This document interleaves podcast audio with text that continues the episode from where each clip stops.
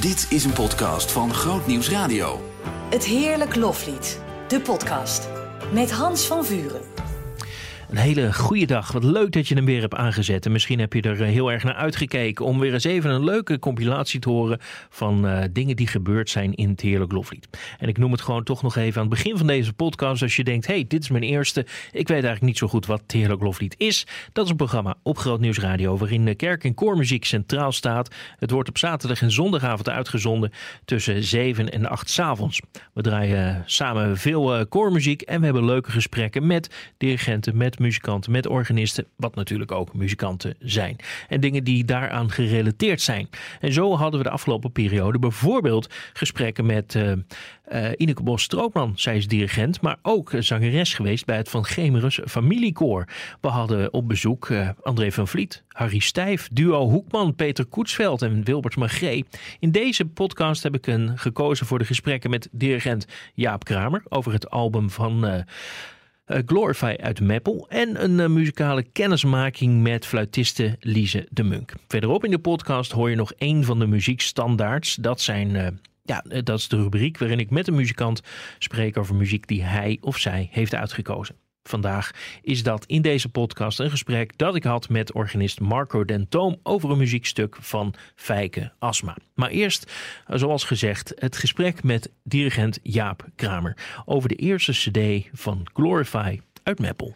Begin tweeduizend tweeëntwintig werden we verrast met het album Come To Me. Het is het uh, album van het uh, christelijk gemengd koor Glorify uit Meppel. Ik spreek er vandaag over met uh, dirigent Jaap Kramer. Jaap, hele uh, goede avond. Goedenavond, Hans. Hey, uh, voor mij was het een verrassing, voor jou natuurlijk niet, want jullie hebben hier een tijd aan voorbereid. Maar het feit dat er een koor is geweest dat het heeft gedurfd om in het najaar van tweeduizend eenentwintig um, een album op te nemen, mm-hmm. dat, dat ja, vraagt toch wel enige toelichting. Want hoe spannend was het om het op te nemen? Nou, um, sterker nog, het was eigenlijk behoorlijk spannend, want een week later werd, uh, na de opname, werd de volgende lockdown uh, ingesteld. Dus we hadden allemaal zelf zoiets van, oh, we zijn zo blij dat we hem hebben op kunnen nemen. Mm-hmm. Want anders werd het project weer uh, een tijd vertraagd. Ja, want um, we komen straks wel even over het album zelf te spreken. Maar je hoort hier niet een koor. In ieder geval, ik denk hier niet een koor te horen dat anderhalf jaar eigenlijk niet heeft kunnen oefenen. Wat hebben jullie gedaan die uh, anderhalf jaar daarvoor? Uh, nou goed, we, we zijn een hele lange tijd niet bij elkaar geweest. Uh, maar de keren dat het kon, Uh, hebben we er alles aan gedaan om zoveel mogelijk te repeteren. Dus ik ben bijvoorbeeld in de zomervakantie, waar we normaal uh, zeven weken stil liggen, ja. hebben we nu gezegd van, joh, uh, oké okay, Jaap, wanneer ga je op vakantie? Maar daaromheen gaan we gewoon repeteren. Dus we hebben gewoon de hele zomer bijvoorbeeld doorgerepeteerd. Oké, okay, dat kon toen. Dat kon toen. Ja. En was er, wanneer wisten jullie dat er uiteindelijk een cd zou komen? Ik bedoel, hij is nu uh, opgenomen in het, uh, in het najaar van tweeduizend eenentwintig... Was dat ook veel later dan oorspronkelijk het plan was? We wilden hem eigenlijk najaar tweeduizend twintig opnemen. Maar de corona perikelde, uh, gooide een roet in het eten. Mm-hmm. Uh, dus toen hebben we gewoon de boel uh, zeg maar iets uitgesteld. En gekeken van, joh, uh, hebben we tijd genoeg om te repeteren? Nou, op een gegeven moment hadden we genoeg repertoire. En we hebben de hele zomer eraan gewerkt. Dus toen hadden we zoiets. In de zomer zeiden we van, we gaan ervoor. We zetten een stip. En die willen we bereiken. Mm-hmm. En uh, nou ja, d- d- het was wel een beetje geklooi hier en daar. Want ja, je moest dan een tijd op anderhalve meter afstand repeteren en dat soort dingen. En dat, dat ja. is natuurlijk gewoon uh, lastig. Want als een koor wil je een samenklank maken. En dat werkt het beste als je gewoon dicht bij elkaar bent. Ja. Hey, laten we even naar het uh, koor kijken. Want ik kende het koor wel uit de wandelgangen. Er werd wel over gesproken. Ik heb met jou er ook wel uh, over gesproken. Maar ik had er nooit muziek van gehoord. Begrijp ik nou ook dat dit uh, in bijna dertig jaar hun uh, eerste cd is? Uh, ja. Volgens mij hebben ze vroeger wel eens ergens aan een, aan een opname meegewerkt. Met, maar dat was een, een project met meerdere Uh, Uh, koren. Mm-hmm. Um, ja, het is zo ontstaan. De laatste jaren uh, zijn we zo lekker bezig met z'n allen. En merken we op concerten van mensen waarderen echt onze klank en het repertoire wat we brengen. Mm-hmm. Dat we zelf steeds meer de wens kregen van, joh, het zou toch mooi zijn om dit vast te leggen. Hè, we zitten in, in zo'n goede flow met z'n allen. Uh, en zodoende is dat idee van die cd gekomen. Want dat is natuurlijk totaal tegen de verwachting in. Want wie brengt er überhaupt nu nog een cd uit? Ja, Waarom, waarom is daarvoor gekozen? Idealisme, gewoon we vinden dat leuk. Mm. Uh, het is natuurlijk prachtig om een product te maken. Dat je uiteindelijk ook gewoon echt iets fysiek ja. in handen hebt. En wat je dus aan iemand kan geven of aan iemand kan verkopen. Hè? Mm. Ik vind het zelf altijd leuk om een cd ook weg te geven. En dan, ja, je geeft echt iets. Ja. En dat voelt toch anders dan dat je het alleen maar op een streamingsplatform zet. Jij bent nu uh, bijna tien jaar uh, dirigent van, uh, van dit koor. Um, zijn ze nu op hun best? Ja, dat, dan, dan, als ik dat zou zeggen, dan kan ik net zo goed stoppen. Nou ja, zijn ze nu beter dan de voorgaande negen jaar dat je daar dirigent was? Ja, het heeft met allerlei factoren te maken. Want ze zingen natuurlijk altijd al mooi. Uh, en, en hoe mooi een koor zingt, uh, dat ligt vooral gewoon aan de mensen die komen zingen. Mm-hmm. En ik denk wel dat we nu een samenstelling hebben waarvan je kan zeggen, joh, dit klinkt wel heel mooi bij elkaar. Ja. Alle poppetjes op de juiste plek. Want, want neem ons eens mee naar dat uh, koor. Als ik hem hoor, dan klinkt het qua, om even te klassificeren, een beetje. Het heeft een klein beetje die klank die ook Yigdou heeft, die Laudate Deum uit Apeldoorn heeft. Dat, dat jonge waarbij je nooit helemaal zeker weet, is het nou een jongere koor of zijn ze daar net van af? Um, is dit een hele jonge club ook? Het is een club waar heel veel mensen op zitten van uh, middelbare leeftijd en een aantal jonge mensen. Um, En wat ik merk is dat door de laatste jaren het repertoire en de concerten die we hebben gedaan, dat het een categorie zangers aantrekt uh, die goed kunnen zingen en bij zo'n koor willen. Mm. En we hebben ook uh, een beleid dat we gewoon mensen eerst stemmen. Uh, dat we zeker weten van, kan iemand uh, redelijk zingen? Ja. Dan pas word je toegelaten tot het koor. Ja. En dat klinkt heel Uh, hoogdravend, maar zo wil ik het echt niet bedoelen. Maar je wil op die manier wel, zeg maar, je, je, je klankniveau ja. uh, bewaken, om het zo maar te zeggen. Want die klank die, die wij nu horen, is die zo ontwikkeld de afgelopen tien jaar? Of zat die er eigenlijk altijd al in? Nee, die is zo ontwikkeld. Want ik weet toen ik kwam, uh, mijn voorganger, die, die liet mensen heel zacht zingen. Uh, omdat dan, dat gaf dan een soort egale klank in zijn idee. Mm. En uh, ik weet nog wel, toen ik begon, toen had ik ook nog wel regelmatig wat botsingen, zeg maar, vanuit het koor. Dat ik ze, ja, ik liet ze harder zingen. En, ja, en harder zingen is niet zomaar van hard zingen. Ik, ik, ik, ik probeer dat uiteraard vanuit bepaalde zangtechniek te doen. Dat er goed ademsteunen onder zit en een mooie verzorgde klinker maken. Hè, zodat de, de klank uh, mengt hè, en niet, niet schreeuwerig klinkt. Nee, dus dat is, uh, dat is veel werk geweest. Ja, maar avontuurlijk. En de mensen begonnen op een gegeven moment begonnen ze te ontdekken van hé, hey, ja, maar nou, je wil naar die bepaalde techniek toe. Dat mensen gewoon weten van als we dit doen, dan klinkt het zo. Ja. En als een zanger dat doorkrijgt, en zeker als je dat koor breed ervaart, ja.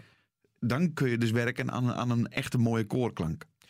Ik zat de cd uh, te bekijken natuurlijk. Ik zag dat er uh, voor Nederlandse begrippen onevenredig veel uh, Engels wordt uh, gezongen. Is dat een bewuste keus of is het per ongeluk zo ontstaan? Nou, dat is een bewuste keus. Want uh, wij zijn gewoon van mening dat uh, je zingt een lied omdat je dat lied mooi vindt. En uh, ja, ik vind niet van de, dat we per se moeten vertalen omdat we dan zo graag Nederlands willen zingen. Dus als, als het in het Engels mooi is, dan zingen we het gewoon in het Engels. Ja. Maar je bedoel, en andersom ook. Het is niet zo dat je in de, in de voorbereiding bewust op zoek gaat naar Nederlands of Engels.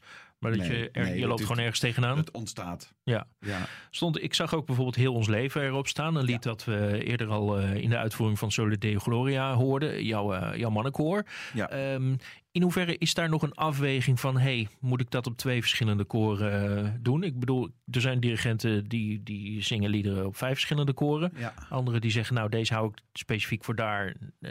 Ja. Hoe, hoe, hoe ging dat bij jou? Ik heb dat lied zelf geschreven. Ja. Um, en doordat het op die cd van Soli stond, kwam er de vraag uh, van een gemengd koor van, joh, wil je dat gaan arrangeren voor gemengd koor? Mm-hmm. En dat is altijd wel een avontuur, want uh, je schrijft iets voor mannenkoor. Dat, dat klinkt wezenlijk anders. Ja. De ligging van de stem is natuurlijk totaal anders. En um, toen het arrangement klaar was, toen dacht ik van, eigenlijk vind ik hem, ja, het klinkt raar, maar ik vind hem voor gemengkoor beter liggen nog dan mm. alleen voor mannenkoor. Dus um, En toen ik hoorde hoe mooi Glorify het zong, toen dacht ik van ja, nou, dit, dit kan niet anders. Dit, dit moet ik gewoon opnemen. Dit moet er, dit moet er ja. dan uh, gewoon op. Ja. Hey, uh, dit is dan hun uh, eerste album. Uh, je hebt ervoor gekozen om uh, vleugel, orgel en uh, viool daarop te doen. Ja. Was dat ook vanwege tijdsbeeld? Uh, uh, of nou, heb je nog overwogen en, meer En orkest? Toch ook gewoon van het is een eerste cd. Uh, kijk, natuurlijk wil je heel... Het zou heel goed passen om bijvoorbeeld een strijkersgroep hierbij toe te mm. voegen. Maar dat kost natuurlijk heel veel. En de koren hebben natuurlijk gewoon een lastige tijd gehad. Ja. Dus het is ook een kostenaspect. Maar uiteindelijk hoe, hoe het dan uitpakt met orgel en piano... en natuurlijk uh, de prachtige vioolpartijen van Laura van der Stoep. Ja, ja. Het is gewoon allemaal bij elkaar is het uh, een prachtig geheel. Er staan dertien liederen op. Heb jij een uh, favoriet? Ja, ik vind zelf gewoon qua compositie I Am Not My Own vind ik heel erg mooi. Waar zit dat in? Ja, dat zit hem gewoon in van hoe die, die, um, hoe die dat tot klinken brengt, zeg maar. Het is, het is, het is een ander lied dan de andere liederen. Mm. Het is, het is een, een invalshoek van de componist. En dan, ja, uh, hoe dat uitwerkt, zeg maar, uiteindelijk van het begin... waar, waar de eerst de dames eenstemmig, dan de, de mannen eenstemmig... en dan uiteindelijk gaat het naar een climax toe. Ja, dat is prachtig geschreven. Ja. Hey, uh, laten we even wat, wat uitzoomen. Het is uh, ja, in, in ongeveer dertig jaar nu het eerste album waar we echt kennis van nemen. Uh, Nederland uh, weet nu, hé, hey, wacht even, dit is wat Glorify kan. Uh, voelt dit ook een beetje zo'n kantelpunt van... hé, hey, we gaan nu, uh, we gaan nu ook meer de breedte of de, de, bekende, de bekendheid opzoeken? Nou, we willen in ieder geval meer gaan opnemen. Die wens, die, uh, die proef ik ook bij het koor. En... Uh...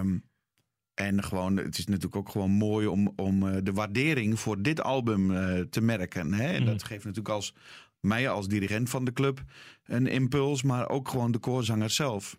En we willen heel graag gewoon meer mooie dingen maken. We zitten te denken bijvoorbeeld aan iets met het Passie en Paas repertoire. Mm. Omdat we doen, ieder jaar doen we zo'n mooi concert. En dat zijn indrukwekkende concerten. Dus we willen wel zoiets van, nou, dat is mooi om eens een keer gaan op te nemen. Oké. Okay. Dus gelijk, dat is eigenlijk al vrij vlot hierop. Uh, toch alweer nadenken over ja. doorpakken. Ja.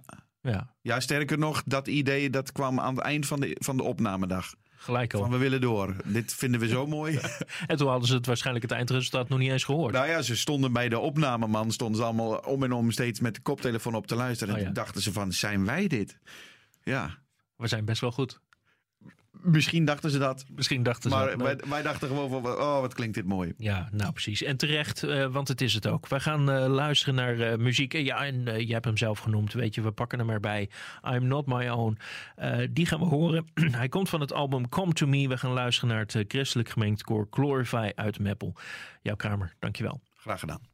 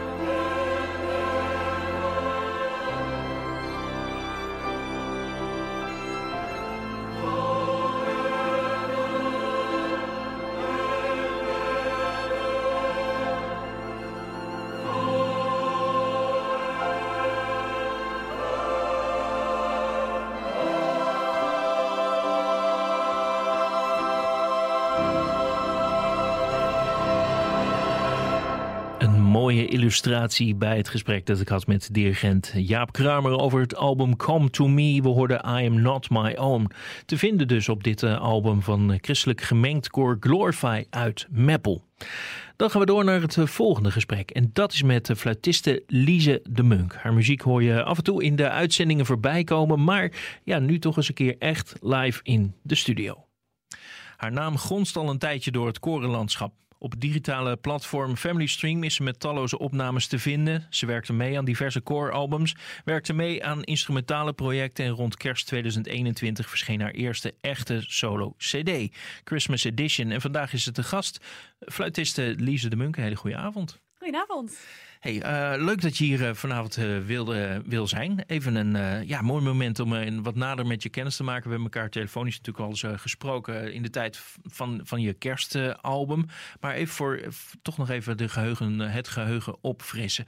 Uh, kun je iets meer ge- vertellen over jouw muzikale activiteiten? Natuurlijk. Um, nou, mijn naam is Lise de Munck, zoals gezegd. Uh, ik zit uh, sinds twee jaar op het conservatorium.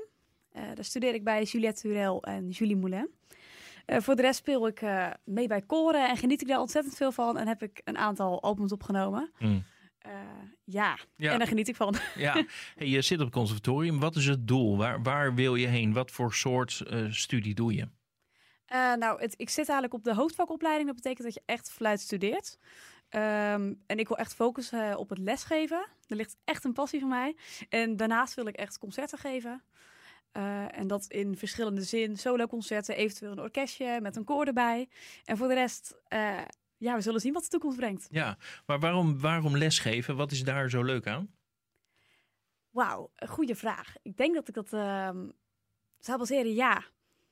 Als een, uh, een kind ergens iets leert, en dat is iets dat ik heel erg gaaf vind. Dus als ik zie dat een kind ervan kan genieten om fluit te spelen, en dat is echt mijn passie. Ja, wat is dan nog mooier om dat kind dat ook echt bij te brengen. En dan mijn passie naar het kind over te mm. brengen. Of naar de ouderen natuurlijk. Wat vond jij het zelf leuk om les te krijgen? Ja, ik vond het heel erg leuk natuurlijk. Ja. Het heeft uh, plus en minpunten. Mm. Je lesjes oefenen was niet altijd leuk. Maar uh, ik heb altijd les gehad van Elma Meijer. En ja, zij was gewoon een ontzettend goede docent. Die altijd motiveerde, pushte. Ik had altijd nieuw materiaal. En ja... Thuis waren ze er ook altijd lekker in pushen. En gewoon echt leuke, leuke motivatie. Dus ik heb er altijd van genoten. Dus als je naar haar keek, dan dacht je eigenlijk... dat wat jij doet bij mij, dat wil ik bij nieuwe generatie kinderen doen. Ja, exact. Gewoon hoe zij dat deed met die passie. Ja. Dat heeft mij echt geïnspireerd. Is zij een beetje jouw uh, voorbeeld daarin dan? Uh, ja, in lesgeven zeker weten. Ja. ja. En in fluit, heb je een, een fluitvoorbeeld? Iemand waar je graag naar luistert of naar kijkt van... hé, hey, uh, dat zou uh, ik ook nog wel willen? Ja, ik denk het wel. Vroeger was dat altijd uh, Marla de Wit. Natuurlijk, gewoon lekker via de cd's hoor ik die altijd. Was ik echt helemaal fan van. En ik denk sinds een aantal jaar, sinds ik uh, naar het conservatorium ben gegaan... is dat echt Emmanuel Pahut geworden. Dat is een uh, Duitse fluitist. Ja, echt, echt mijn idool gewoon, zeg maar. Echt ja. geweldig. Ja, want ja. Wat, wat doet hij dat jij uh, ook zou willen kunnen? Um, ik denk het spelen met gevoel en altijd een verhaal vertellen. En als hij speelt, het is echt perfect. Echt kippenvel als je ernaar luistert gewoon. mm, ja. ja. En lukt het je al een beetje? Heb je, speel je wel eens dat je denkt, oh ja, ik kan nu wat hij... Nou goed, dat is pretentieus, maar dat wat hij doet, dat, daar, daar kom ik nu een beetje in de buurt? Ik streef ernaar, maar het zou een droom zijn. ja. Maar is het, is het ingewikkeld om met gevoel te spelen? Um, het ligt er denk ik aan. Het, uh, wat belangrijk is altijd dat een stukje natuurlijk moet liggen. Als je een stuk hebt dat je eigenlijk niet helemaal mooi vindt zelf, dan is gevoel erin uh, leggen altijd al lastiger. Maar ik denk als je sowieso een verhaal bedenkt bij de muziek, dan kan je je verhaal vertellen. En ik denk mm. dat er dan ook al snel gevoel bij komt. Um, ik denk dat het echt een verhaal vertellen, dat, dat, dat het punt is om echt muziek te maken. Ja, en waar is er altijd een verhaal voorhanden? Nee, het, je mag zelf een verhaal bedenken. Dat is ja. me altijd geleerd. Als je een stuk hebt, bedenk een verhaal bij je stuk. Dus al is het een vlindertje dat rondwarrelt door de tuin, rondvliegt. Het, het, of het is een, een, een huis met mooie rozen aan de kant van de muur. Als je dat indenkt en je gaat zelf die situatie schetsen in je stuk, mm-hmm. dan komt dat echt over. Wat is het mooiste verhaal wat je speelt zonder dat iemand aan de andere kant weet wat jouw verhaal is? Um, ja, het is echt verschillend per stuk. En soms heb ik ook niet echt een verhaal, maar probeer ik me gewoon ter plekke iets in te denken.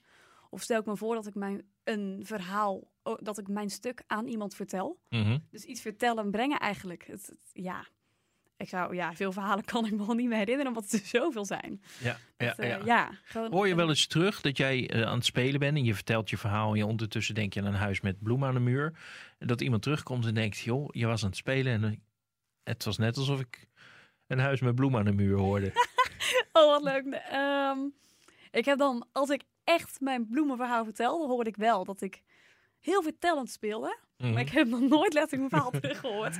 Ja, zonder dat je het had toegelicht van tevoren. Nee, dat heb ik een aantal keer wel gedaan. Dat ik, uh, dat is een, een leuk stuk om uh, aan te bedenken of een keer te luisteren. Het heet uh, Winter Spirit van Catherine Hoover.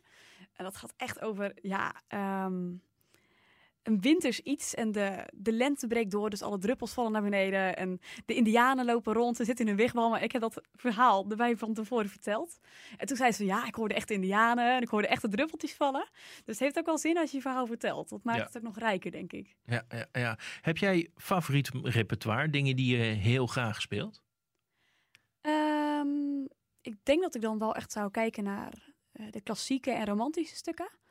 Dus bijvoorbeeld, um, ja, ik vind Fauré heel mooi om te spelen.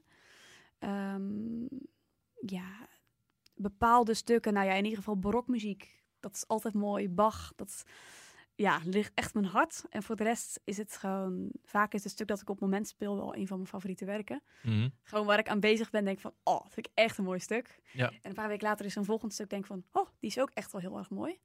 Maar vooral wel echt in het klassieke, romantische gedeelte. Stel, hè, je begint net met uh, fluitspelen. Je hebt je eerste lessen. Wat voor soort liederen leert zo'n student dan? Uh, meestal leerling? Pak ik een liedbundel. Uh, wanneer ze de genoeg noten kunnen. En zoek ik een lied uit in het notenbereik. Hmm.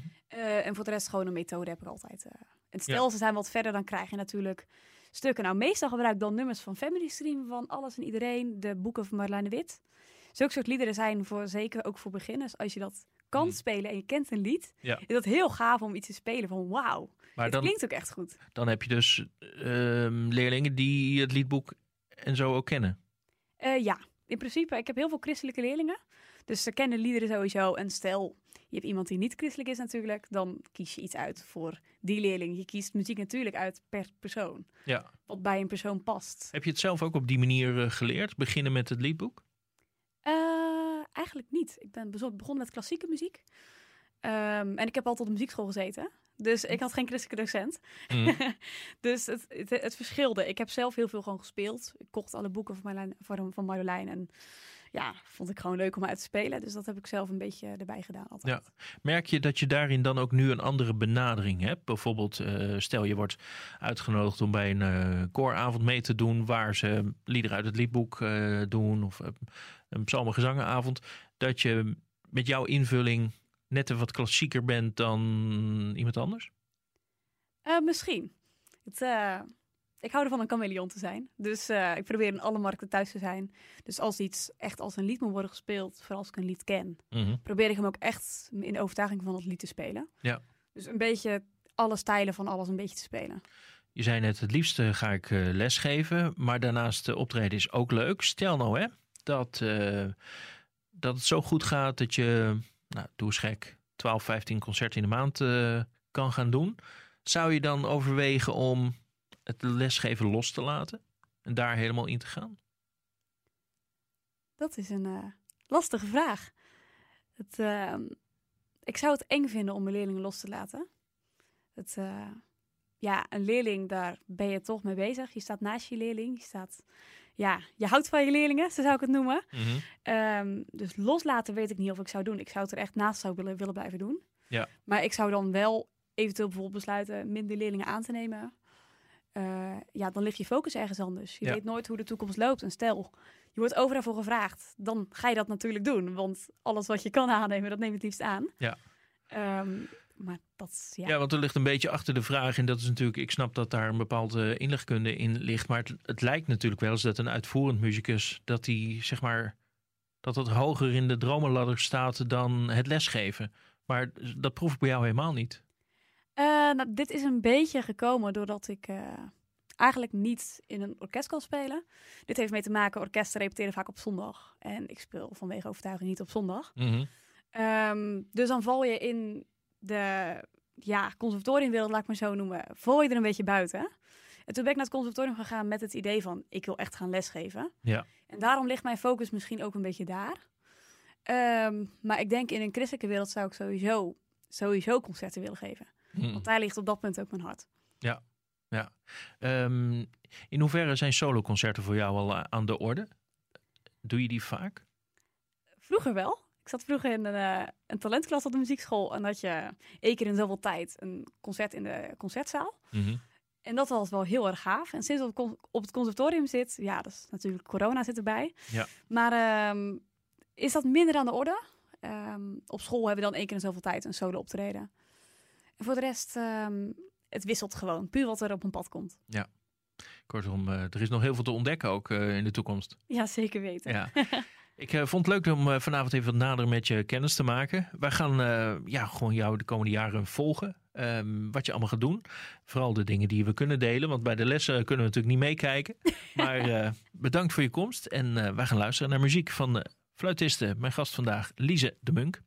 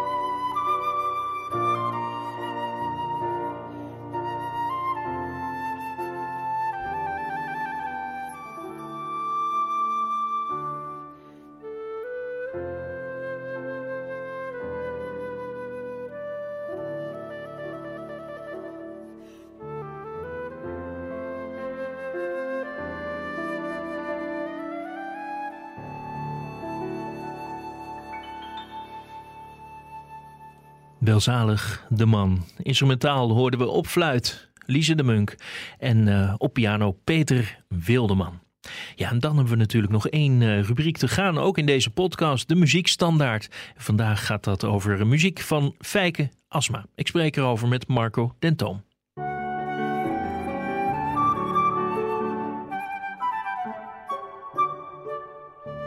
De Muziekstandaard.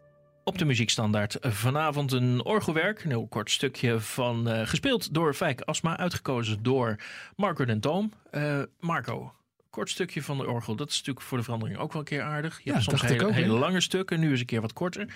Uh, wat is de beweegreden geweest om deze mee te nemen? Um, nou ja, de, de naam Feike Asma zegt de orgelliefhebbers, maar ook zelfs de niet-orgelliefhebbers ongetwijfeld nog iets. En um, zo heel af en toe dan um, ja, heb ik mensen om mij heen die mij adviseren om dit of dat van Feike Asma nog eens te luisteren. Mm-hmm. En elke keer sta ik verbaasd hoe het mogelijk is dat hij in staat was om van stukken die op zichzelf misschien niet zo heel boeiend of zo heel sterk waren, een gigantische, uh, ja, iets overweldigends te maken. Ik denk van, goeiedag, dit ga ik ook spelen. En dan, kom, dan ga je het zelf proberen, een, een, een flauw stukje eigenlijk, weet je wel. Mm-hmm. Dus die man had een bepaald charisma in zijn spel, een drive, een, een, een felheid. Um, Het grappige, toen ik, toen ik op weg naar dit gesprek het, uh, dit nog even luisterde. Um, ik geloof dat hij bij de, bij, de, bij de derde maat al een fout maakt. En dat, daar volgen er nog velen. Door zijn energieke, felle benadering, zijn speelwijze. Maar dat boeit eigenlijk niet. Het mm. gaat niet om die fout. Het gaat om de energie die hij probeert mee te geven. En dat vind ik echt zeer bijzonder. Dus ik denk, joh, die neem ik eens mee. En dan horen ze bij Groot, Groot Nieuws Radio eindelijk ook weer eens orgelmuziek. Eindelijk ook weer wat. Het heet uh, Fuga Fanfare. Uh, fuga is natuurlijk typisch zo'n muziekterm die ik niet helemaal snap. En wat is een fuga? Wat, wat, fuga wat is dat begint altijd eenstemmig. En de tweede stem die komt er dan niet op dezelfde hoogte bij, maar op een andere hoogte, precies vijf of vier tonen hoger of lager. Um, en de derde stem die komt alweer op de oorspronkelijke hoogte, maar dan een octaaf lager of mm. een octaaf hoger erbij. En de vierde stem is dan weer die, nou ja, op een andere hoogte, datzelfde melodietje. En dat bouwt zich dan op tot een groot stuk. En fanfare, dat is, ja, dat is niet zo moeilijk. Dat is nee. gewoon een feestelijk... Uh...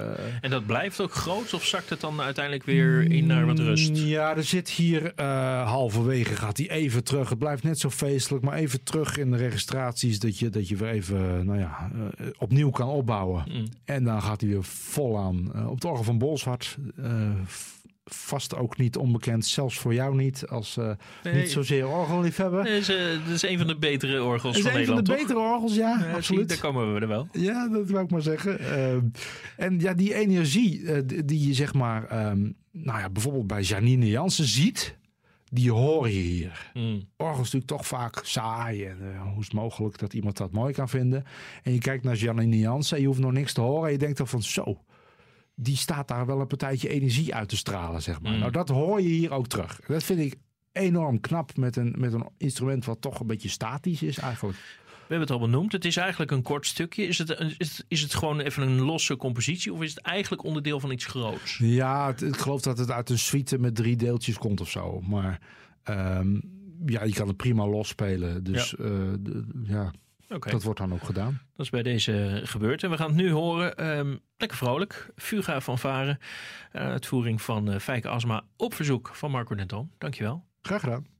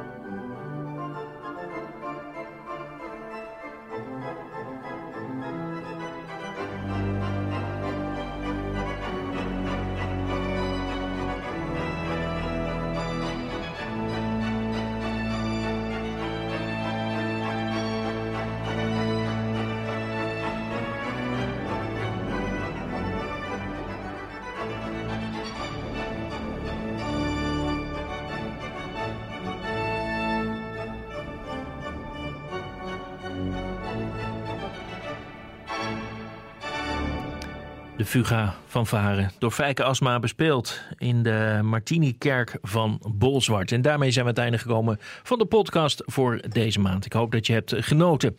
Ja, volgende maand dan uh, natuurlijk weer een nieuwe editie met uh, leuke gesprekken. En uh, ja, ik denk dat het weer heel erg mooi gaat worden. Dus uh, tot dan. We reageren op deze podcast. Laat dan even een berichtje achter via onze website grootnieuwsradio.nl schuine streep Het Heerlijk Loflied of mail me rechtstreeks op hans at grootnieuwsradio punt n l. Tot snel. Dag. Zien in nog een podcast? Ga naar grootnieuwsradio.nl slash podcast.